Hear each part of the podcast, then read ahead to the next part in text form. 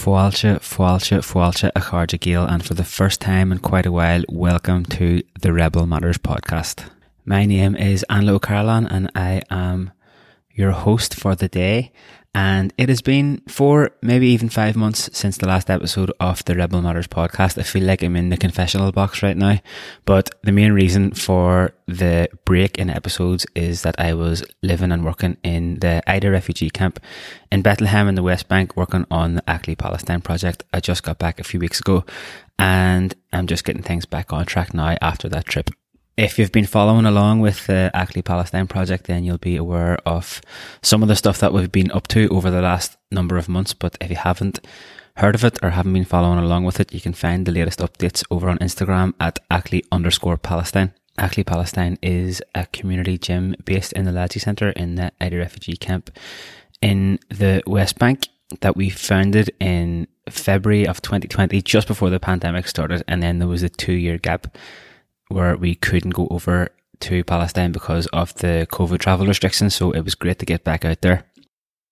I want to do a bit of an extended episode specifically on the trip and the progress on the project.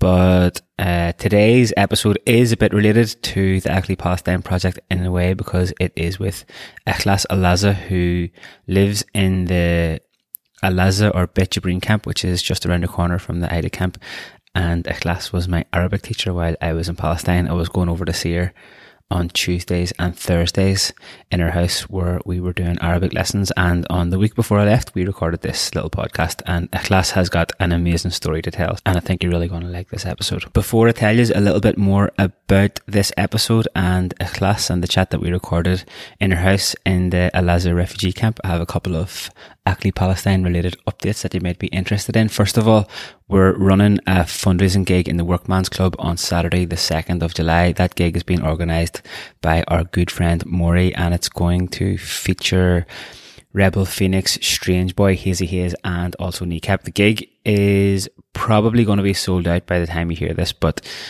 you might find a couple of tickets. You can find uh, information about the gig on the Hip Hop for Palestine Instagram page and also on the Aclaí underscore Palestine Instagram page. For anyone interested in going to visit Palestine, the Lajee Centre's International Summer Camp is on this year for the first time in a couple of years.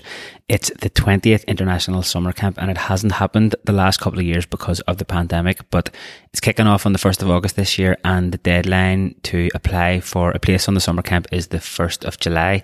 You can find more information about the summer camp and how to apply for it on the Lajee Centre's website, lajee.org org. I actually did the summer camp myself in 2018 and that's where the idea for Aclaí Palestine came about. But it's an amazing opportunity to learn more about Palestine, Palestinian culture, the political situ- situation out there, meet other people and organizations all around the West Bank and also to make a positive contribution to the amazing work that's going on at the Lajee Centre. So it's well worth checking out.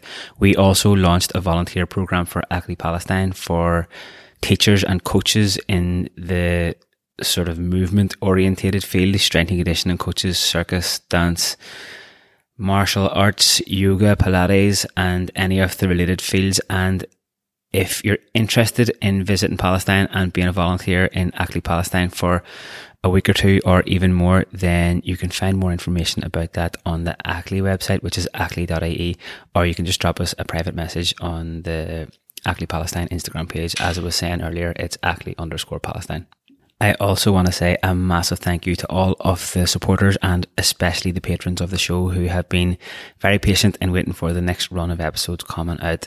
The Rebel Matters podcast is totally supported and funded by the patrons and uh, I'm really looking forward to putting out the next run of episodes over the coming weeks and months.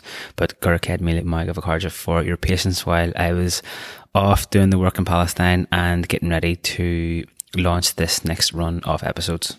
I'm also really looking forward to making an extended episode about the trip to Palestine, but I was keen to get the show back on the road. So the fastest way to do that was to get stuck into doing a bit of editing on the chat with Ikhlas, record this episode, put the podcast together and stick it out there. It's been so long since I did a podcast that I'm having to remind myself how to use the software and equipment to get the episodes out there, but we're finally getting there and uh, I think you're going to like this one.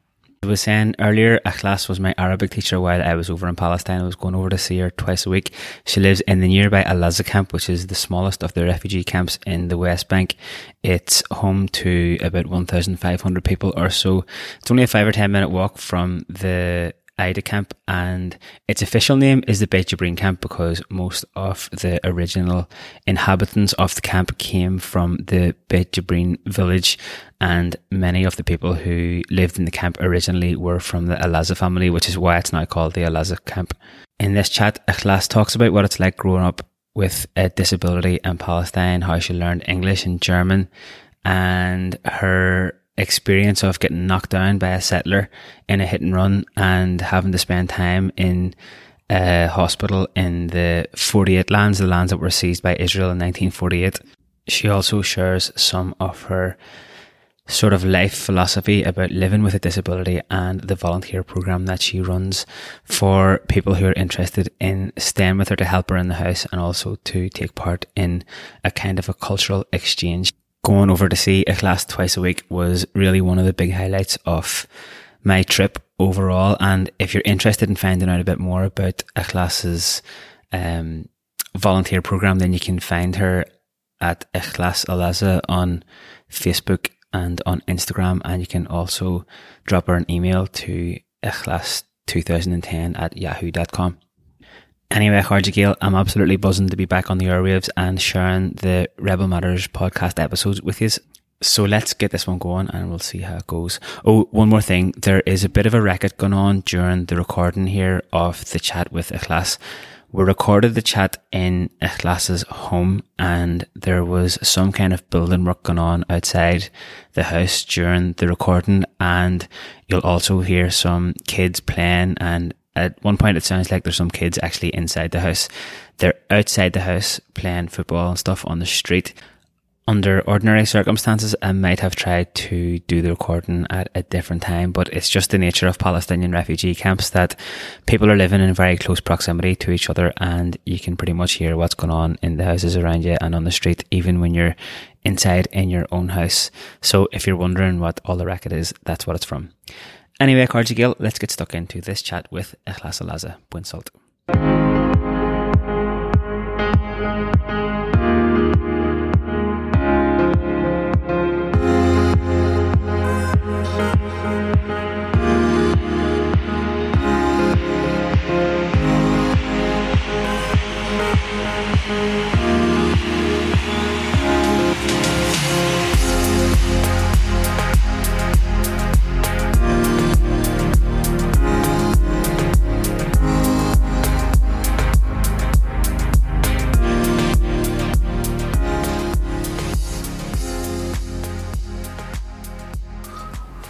Buen salt. I am Ikhlas Al Azza. Growing up in Al Azza camp. Al camp, it's in the kind of middle of Bethlehem. And it's the smallest Palestinian refugee camp from all Palestinian all over the world. And this camp is established on the end of 60 and uh, so they come from Beit Jibrin village, mostly living in it Al Azza family. Not really anymore, but yeah.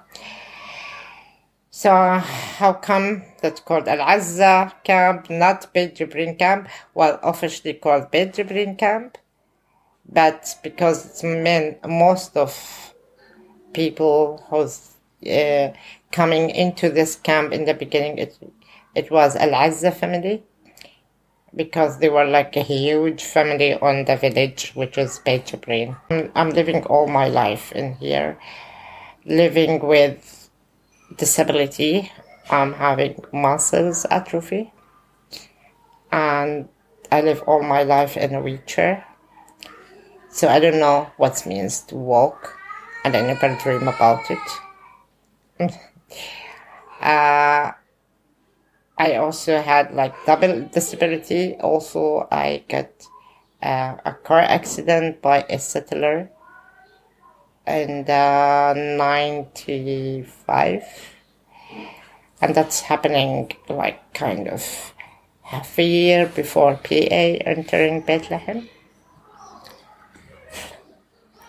So usually used to be like the settlers passing through uh, settlements from Hebron to Bethlehem to go to Jerusalem, and then I got the accident, which is wasn't by accident. Like it's not the meaning of accident. Was the kind of I don't know minted. Were you in a car? no, I wasn't in a car. I was in the wheelchair, but she drove over me, and she ran into the checkpoint. She ran away, and that is why I said I don't know if it's means or not. So you were in the wheelchair and she hit you, and then Right, and I flight into the other side of the street. she didn't stop. No. She didn't stop. She continued like all the street was a stop. You know, this street um, where the traffic light, where is Bank of Palestine. Exactly where is Bank of Palestine now wasn't in that time. Exactly there I had the accident. And I flight into the other side of the street. And me and the wheelchair we were separated.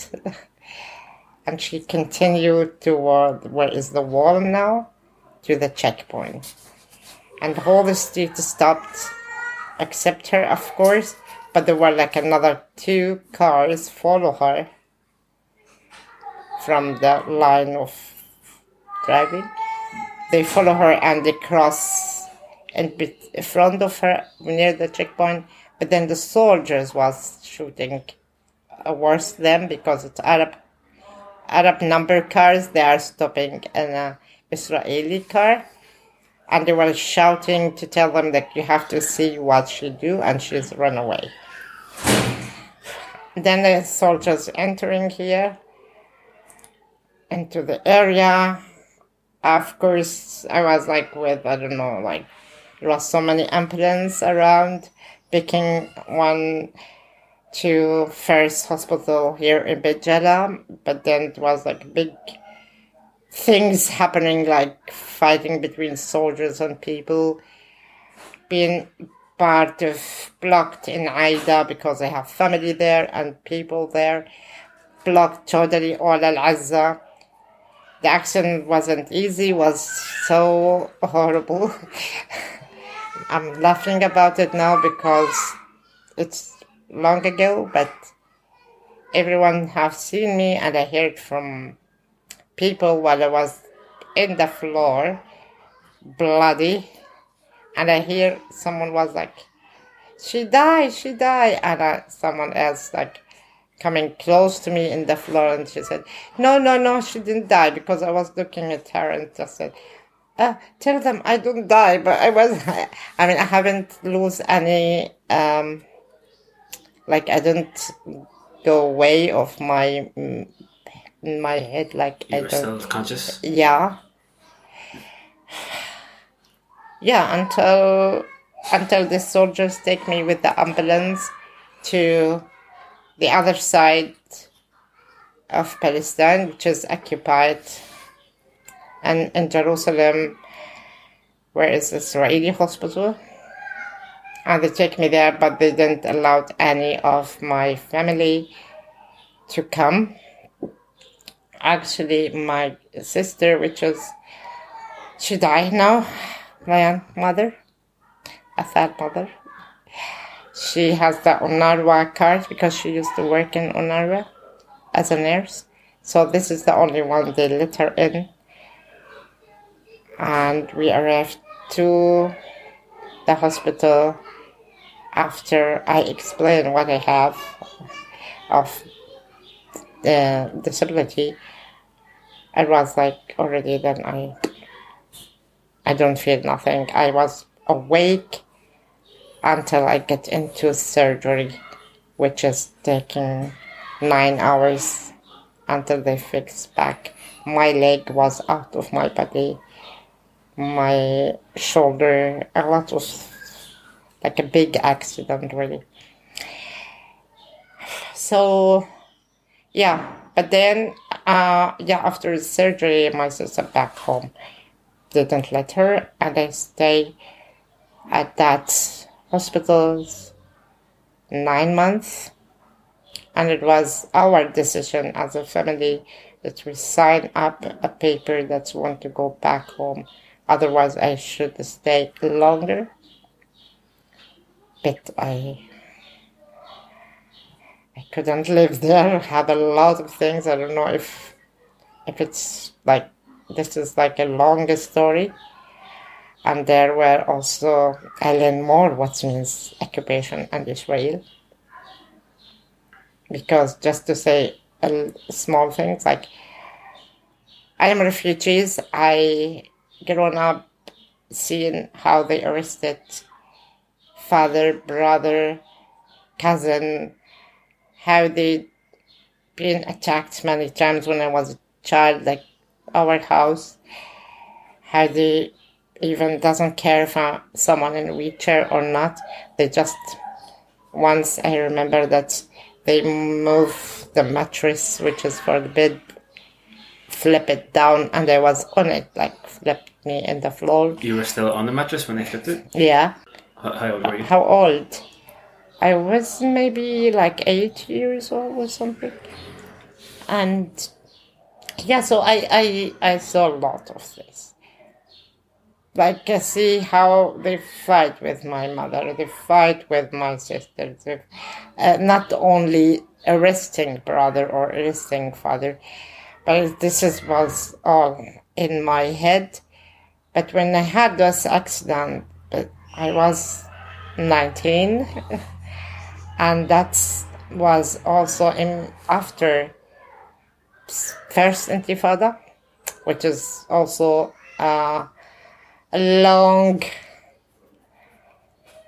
story. I, it could be if I talk about what's happening in that time. But um, yeah, so in in the hospital when I start to awake and having physiotherapy and so on, I thought maybe I had to see those people in another looking, like another vision. I know them with a um, uniform army. I thought the friend should be. I want to see them how they are when they are human, but I don't know if I have to say sorry or not. It wasn't the same. It was the same, maybe even worse. While I was in the hospital, it's happening two times bombing in Jerusalem, and you can see how they treat Arab in the hospital. I mean, nurses, which is, should be nurses, like it's not our fault, and how they treat us. Second thing is that people, which is Israelis living in wheelchair, mm, some of them have the same as I have, and they were like so racist. And in the beginning, they had like always they want to talk to me because they want to learn English with me. So were you teaching English to people? So I were in the was like, they want to talk to me as much as possible because they, they wanted to learn more English like with that me they wanted to to practice. practice. and I didn't know, like, okay, fine. But then suddenly, once it was like, my mom got permit, and that was nine months after the accident. And imagine you don't see your mom like nine months, or you're alone between these strange people. And she come, of course, she wear the Palestinian dress, totally Palestinian. And then, like, I was like so exciting with my eyes and my face, and like, okay, going to her. But then, when they saw me with this woman, for them, like, the next day they were talking in Hebrew with someone else in the in the hospital, like in uh, Palestinian as well, but it's from the other side living. And they were telling him that that I lied to them, and they, he was like like why why should I to you? And they were like, yeah, we thought she's a foreigner and she has a accident in Israel. That's why they were getting close to me. And why you think this? Because they saw a lot of um, German used to visit me. There was a German organization in Be- Beit Jala, and uh, I know them like I have physiotherapy usually there. So they used to come as long as my family doesn't have permit and be able to come to me. So they used to come whenever they have time to visit me, bring me something from the family, or yeah, come back and tell my mother what's happening, uh, how I am, and so on. And that's why I have a lot of foreigner uh, visitors in the hospital. Of course, there, if I want to speak, I will speak in, in English because I'm not, I don't learn Hebrew to speak it. I was when I was there, I learned it. I understand it. Something else happening to say like those people really I cannot live with them. That's I had like uh, they put me every day a while on machine for my leg to massage it, and and uh, the Israeli nurse, a guy, he put my leg and he was talking something with me and I answered in English. And he was super angry. Like, you understand, why don't you answer me in my language? I said, I don't like it. And that was a big punish for me at the end because never I I ring the bell when I'm needing help in the room and I someone comes to help me. When there was an uh, German and one French and one Holland. I remember those was living there working. I don't know if those people are there and you can hear the reception speaker like English girl calling who wants to go to her. So those three, if they are on the shift, one of them is supposed to come to me. The other Israeli nurses, no one wants to. Do. So I don't know what to say. Like I don't know. Like so they are all for me same as in the army. How did you learn English first? How? Uh, well, many things was the reason. I grown up, as I said, with muscles atrophy of course, since I'm child going to different places for therapy or so on, here in Palestine, most of physiotherapies, organizations, such like that, it's um, funding by European. And I do many years um, therapy and organization when I was a child, um, which is Swiss, French. I am the youngest in between my siblings. I'm the youngest, like all my brothers sisters are older. So many of them, they, of course, they go to school. Uh, many of them practicing like English with me or like they teach me like you know when there is a the child in the family everyone wants to teach this child something you know uh, yeah it's happened like few of them like used to speak with me a little english like not fluid but yeah somehow. Uh, also on these places where i go to make physiotherapy uh, or like foreigners was making uh, therapy for me, then by the time talking with them, I was like, I can't say everyone was surprising in a way. Like five years, I was making sentence already. When you were five? Yeah. Uh, yeah, and uh, go on and on then I also haven't been school at all. Like I never got like the only school I went to it was in Germany uh, in 2015. I go to school to make a German course. This is the only school I have been ever in my life. Like as a student, I learned here at home. Uh, when I was a child, like my father was so ex- um, exciting, want to put me in school, go all over around, was no schools adapted for wheelchair.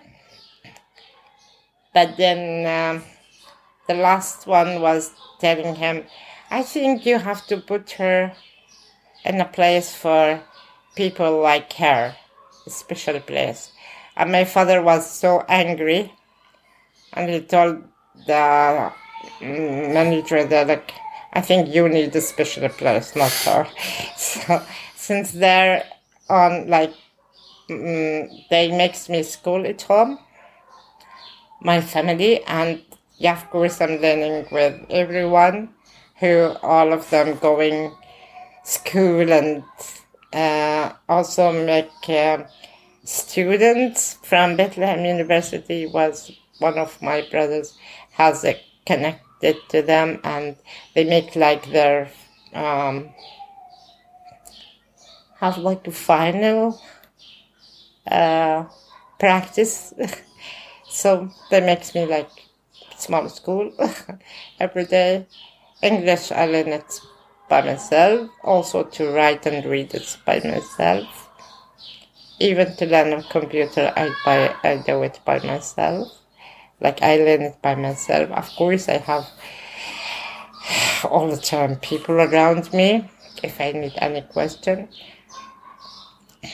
I uh, had the first computer in 2010 and that comes after I got some money for selling a painting calendar. I do calendar every year and I sell some. So this money I bought computer because then it's my own and then I practice on it how to deal with computer.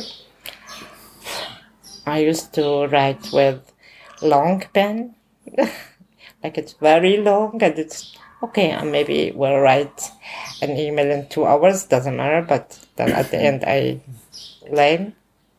Yeah, something like this. Do you do your paintings with your hand, or Before the accident, yes. After the accident, I slightly after physiotherapy and so on, like if the position, I don't know how to explain this now, like so close to my hand, mm. then I can at least make the shape of the picture. But mainly I draw with my mouth mm. And painting, then I scan the, the drawing and then I put it in the laptop, then I paint it in the laptop at the moment. But before, like, also I paint in my mouth, I paint, uh, I draw it with my mouth and like I uh, make kind of break a bit with the hand, which is, was broken in the by the accident, to practice more and a bit with my mouth. And if I feel like both it's tiring now, then I just go to shop and scan it. Then, yeah. and at what point did you think that you might like to be a teacher?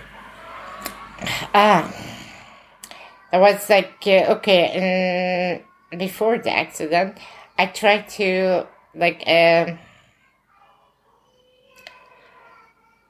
I thought about having a volunteer at home to live with me, and of course, the family wasn't like only me in the house. No, it's only me, but it was like still my some of my brothers, my uh, mother. So we were like, okay, uh, trying with before the accident, maybe one year. Uh, it comes a girl from Germany who wants to make her final practice for physiotherapy. And she wants to have like short time volunteering. So my physiotherapy in that time was also German and she knows her. So she told her about me to live with us. And that was also strange. It was like, okay, it's nice to, to try it because in that time wasn't really, you can't see foreigner in an organization but you cannot see them between people or living in the houses in a refugee camp. This is a big experience was for her and for me. So, yeah, and we were like the same age. so we had really long together until now. We are in touch. Every week we talk or something. Uh, yeah, so we try like this. She also felt very comfy. She said, I don't imagine that I'll manage with living in a refugee camp with Arab family, Muslim, and to be like in that comfy. So this is my, my first trying. Then it go on to try living with volunteers. But then once Catalan. Uh, that was, I think, after my first trip to Europe. I came and then one Catalan came to live with me. And she used to go to have Arabic lessons somewhere else, I don't know, like Jerusalem or Beit Jala. And when she has her homework, I'm always teaching her and trying to help her. And she was like, Ikhlas, I think I understand with you things like more than the teacher. Like, why didn't you teach foreigner? Like this, they come a lot of them also to the camps. And I was a bit scared. Like, okay, I I don't study. I don't. I don't know how to be a teacher, but you know you you will do it. It doesn't need to be studied. Like, so she, I think she is the reason pushed me to to start. Was a friend of her was coming for working with Ma'an Agency. Have you heard about them?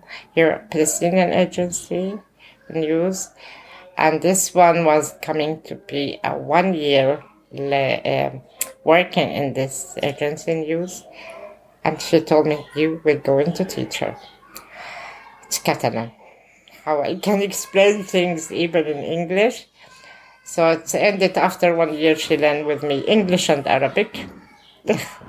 this was my first uh, student and it's fun like everyone knows me like Lajee Center from Badil I teach a lot of foreigners uh, Ben was like also people coming in Beit Sahur or uh, like places.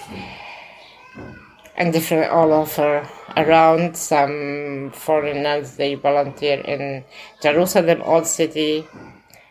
So they read like of course with internet and stuff becomes more easy to post about arabic lesson and so on. Then yeah so i got some student to come and that's how come that i'm teaching and now i'm teaching since 18 years. 18 years. Yeah everyone who asks me where i'm learning arabic they always know you when i tell them yeah. Coming down here. Yeah. So it's also then uh, with volunteer um, it's it's 28 years like i experience all a different culture if you want to call it of european for me maybe it's not too different but yeah it's different uh, american uh, I met uh, Canadian. Uh, who else living in this house? Uh, from uh, New Zealand, from Singapore, even one, and once was from uh, Mexico. So many different nationality have been here with Most me. of the time, are- you teaching them Arabic while they're here as well? So when they live with me, and the exchange, the the idea of volunteering, is something also um, for me it's very important because in this way, like I wish I could hold a, a stone and throw it to the soldiers, but to do something for Palestine. But in this case, in this way, I feel like I'm doing something really, and I also like sometime I had some strange girls which they ask like we we met on Skype or uh, to several time before they come to explain them about the situation about um, the life in the house and what they're supposed to do with me. So some of them do like what means camp? And what's me like one of them she asked me how far I will be away of terrorists. I was like, excuse me, like what you what you hear in your media, terrorists it means me. That's basically you will live with terrorists. And please don't say this because or something like how how dangerous is. And okay, you cannot say dangerous. You can. I will not also say to you it's very safe. Palestine, it's completely different. You cannot explain about Palestine. Yes, it's nice that people coming and go to see it to say what you have seen here, what kind of people are here, but you will not imagine what is it from stories unless you are here. I make like the exchange, the exchange like this. I teach them Arabic for free, which is my my job now. Like to have uh, teaching Arabic, it's this is good support for me. I got some money, I can live me and volunteer.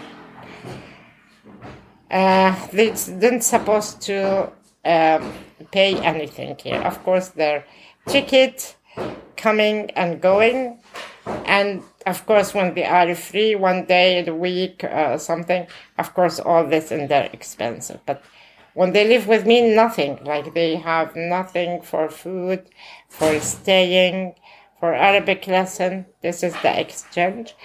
Plus that they they also help me in this way. But plus that they learn a lot. And to live with me, of course, it's something not easy to explain it in papers also. So many people like they look at yeah 24 hours well it's too much a lot like ah living with someone in a wheelchair. I don't know how is this person in the wheelchair right? I understand this. But but um, so that to live 24 hours doesn't mean that you are 24 hours working. 24 hours maybe we are smoking and sitting drinking coffee talking talking about palestine talking about the culture talking about and making a food like learn uh, uh, how to cook palestinian food and uh, yeah they learn a lot about culture and that's linking like like uh, politic culture Arabic language all connected together for me. Like, yeah, and uh, been a lot of success with this. Is it an important thing for you that it's an exchange rather than people coming just to help? Yeah, because I I I really happy to to do something for my country. Yeah because I, as I said, like there is so many girls when they come here, they know nothing about Palestine, and here they learn a lot. I mean, they also been in connected with many different uh, places, which is like if you go to organization, of course you will do all whatever this organization are supposed to do. And you will be belong to the organization plus the people in the organization. And you're not that much free into others. You know what i mean? Like okay uh, send the volunteer to see what's in Aida camp and Lajee Center, but then also go to Beit Sahur, see what's happening there with uh, someone I know, for example. I make like, I organize for them also uh, places to go and to, to learn from it, like in their free time. And that's, doesn't like, to see like different type of, um, opinion of places, you know. Like, yes, of course, we're all Palestinian, but still, like, everyone working in different way he wants. And, I mean, someone asked me if I like it, that's when they go to visit the Israeli areas. You know, I don't care. Like, I know a lot of girls who was in Jerusalem, and they land in there because they have an Israeli visa, uh, like uh, to stay in Israel, and they were like afraid to come to Bethlehem or to come to Arab area because they told them then you will lose your visa or you will um, uh, be in danger. Yeah, you this is danger area. I don't care. I'm not gonna I don't say like, yes, I will be happy, but if volunteer one day told me, I want to go to visit the settlement, I will tell her, go ahead. No, seriously, go ahead because she will see here. She's living in a refugee camp. There where she will see the different. Then it's better for me as Palestinian to show, like I'm not supposed to tell foreigner, ah, la, don't talk to them, don't do this. I can tell you stories. But you have to learn and you have to see what's what means what they talk about terrorists in Europe. What's it like uh, living with a disability and also having to get around in a wheelchair in Palestine? Well, disability for me it's the last things to listen of course i'm also a person i'm not always happy and, and laughing and make joke maybe this is humor funny things it's palestinian actually. But it's i'm also a person who fell down in a way. Like maybe i i showed up that i'm so strong. And a lot of people say this. Yes okay i'm strong. I know myself but it's still like i also get weak sometimes. I feel weak inside. Like and why I cannot go there, why I cannot climbing a, a nice place, it's up in the stairs, or like why, why, why. But if I think a bit deeper with myself, I see that actually I do a lot of things which is not easy to do it. And I think many people in a wheelchair would love to do a, half of what I do, uh, and they are feeling. Uh,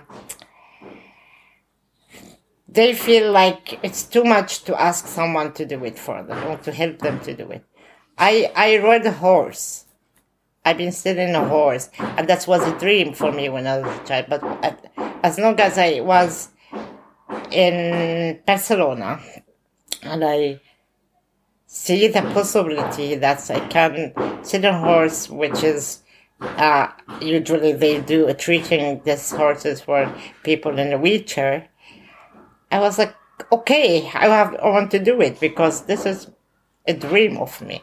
Like I want to do it, and I do it. Some places really so far up and so difficult if you walk by yourself to reach it, like stairs or like all the stairs. It's happening. I do it. Yeah. This kind of things I'm talking, yes, maybe it's like if you think about it, you will say what she's talking about. Like, but no, for people who's sitting in a wheelchair, they always will be like, I don't know if it will be too heavy for the people to carry me up or not. I don't know if I really will feel safe or not. I don't know, like, yeah, but if I always thinking in that way, I'm not gonna ever try I'm not gonna ever feel that I was alive. So I'm already there. Uh, like, who wants or who doesn't want, I'm already there with my disability. And I just use whatever can be possible. Then, how I will go over the street, yeah. You know, I said once something. I don't know, it's a bit philosophy. Like I said, I don't need the street to to be easy. Like my wheelchair is adapt to the street, not the street adapt to my like. No, it's the opposite. Like the wheel, the the streets should adapt on my wheelchair, not the opposite. Like, colors. The street maybe has to use to my wheelchair and give me comfy. Street is horrible everywhere in in in West Bank. Uh, I mean, in general, in uh, in the city. Uh, especially like to live in a refugee camp with corners and some uh, holes and I mean things like a speed bump, bump, but it's not speed bump, but it's like there's so many of them stacking, but then just go over it. So yeah, and I learn where to go and I learn what is easier. I had my own places now. Of course, I try all over, uh, but I have my own places uh, to go to buy clothes, to go to buy things. I know. Uh, now I know all my places, which is I can reach it easily without feel any feeling of uncomfy or something. Plus, that's I probably have a special way of growing up. Go back to the subject that I was the youngest.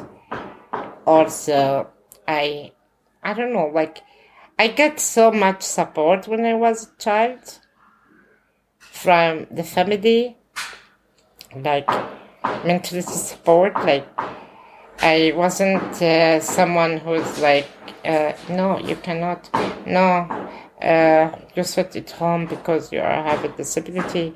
No, you uh, let us to do it for you. Like it, I don't have this kind of power, you know. Just go to the street, and play, do whatever. Someone tell me something, I just ask about it. Like, no, don't listen to them. It's just stupid like those there's two words in Palestine or in all Arabic like said haram you know this word and aib aib means shame. And then haram and aib this is when I was a child it's not like other children I see now but it wasn't allowed to say it. No haram and no aib just do whatever you want. Yeah? And talk they push me a lot to talk.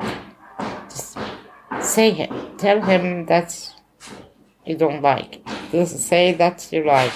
Like I used to just say whatever I'm thinking right now, you know, and that's really helps a lot to makes me in that character or this position. Yeah, and I I'm close in a way to the family same time, I'm a close with with uh, like mentally and so on. But okay, I'm not a close in in body because I, colors. I I have my own character, my own way of life. So that's how come I decide to be alone in this house with volunteer. Yeah, it's different. If you could change one or two things for people who have disabilities or people who are using wheelchairs in Palestine, what would they be? Change to get out of the mood of I cannot. to get out of the mood of uh, why only me. Yeah, it's not actually you are you are the one. There are a lot. You know, this is like it's it drive me crazy. When I meet a lot of people with wheelchair and they are totally like if if it, this disability they have it's with me I think I will be super happy. Because they do a lot with them hands. And they they didn't need like to to ask anyone to help them with anything and they are still like not satisfied with it. Plus that they have more possibility to go to school and go to university. Uh, like someone i know she doesn't want to work. Like what? You just study study uh, in uh, in Bethlehem University, uh, being like she has a good family also. I don't understand why you don't want to work. It's like she doesn't want to go with the taxi, uh, and uh, to be like everyone looking when she gets in and out of. I I cannot uh, like I cannot imagine this myself. Like, I mean, for the, some time when my leg it's like really so much pain after the accident, I need maybe four people to be one inside the car, one outside the car, one uh, for the leg and one for the head to be able to get in. I mean, it's not easy at all. It's so tiring for me and for them. Yeah. But still, if I want to go, I have to go and I have to do.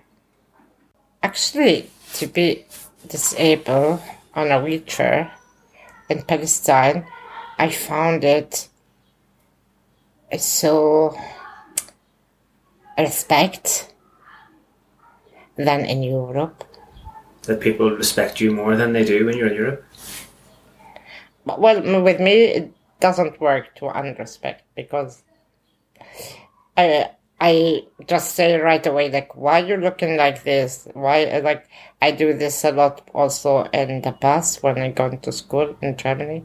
Like some people or like smiling to me like I am a poor person. Like some people are yeah. sort of looking at you with pity or something like that. Yeah, and I was like looking at them the same way.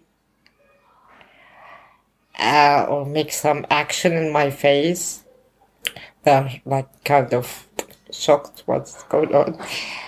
Uh, like I don't know, but here it's different. It's different really. Of course there are like some people when walking around like yeah, inshallah, God will bless you and uh, and make you healthy.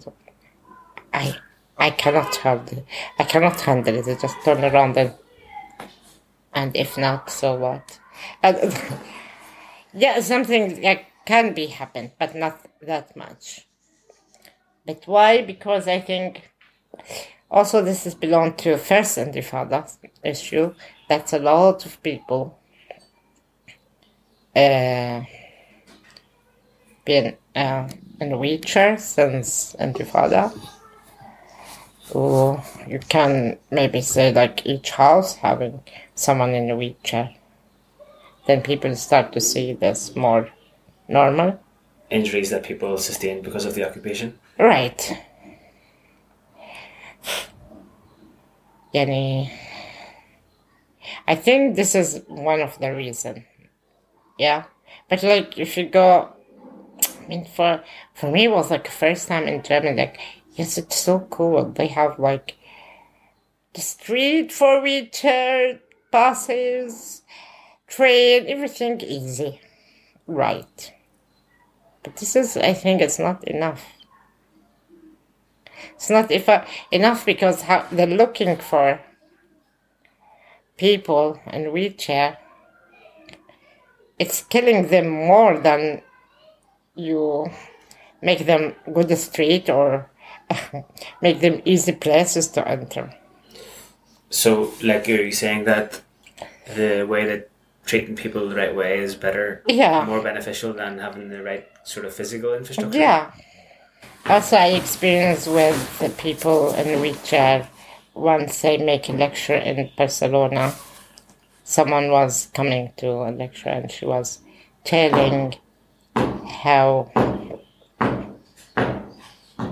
how much she's really hating the way how they treated her, people in the street like how they look at her. Not treating her is supposed to be like uh, respect and uh, say something bad, but it's like the looking. It's enough, you know. To know you are poor, you are like this. Mm, When my dad started using a wheelchair, he said that uh, someone came up to him before and kissed him on the forehead. Yeah, he was going down the street. yeah, yeah. It's uh, this is really hard. I mean, I get over it. For me, it's I get over it, or I try to take it easy. Like I understand it's not everyone. It's um, like ready to to treat someone in wheelchair just normal.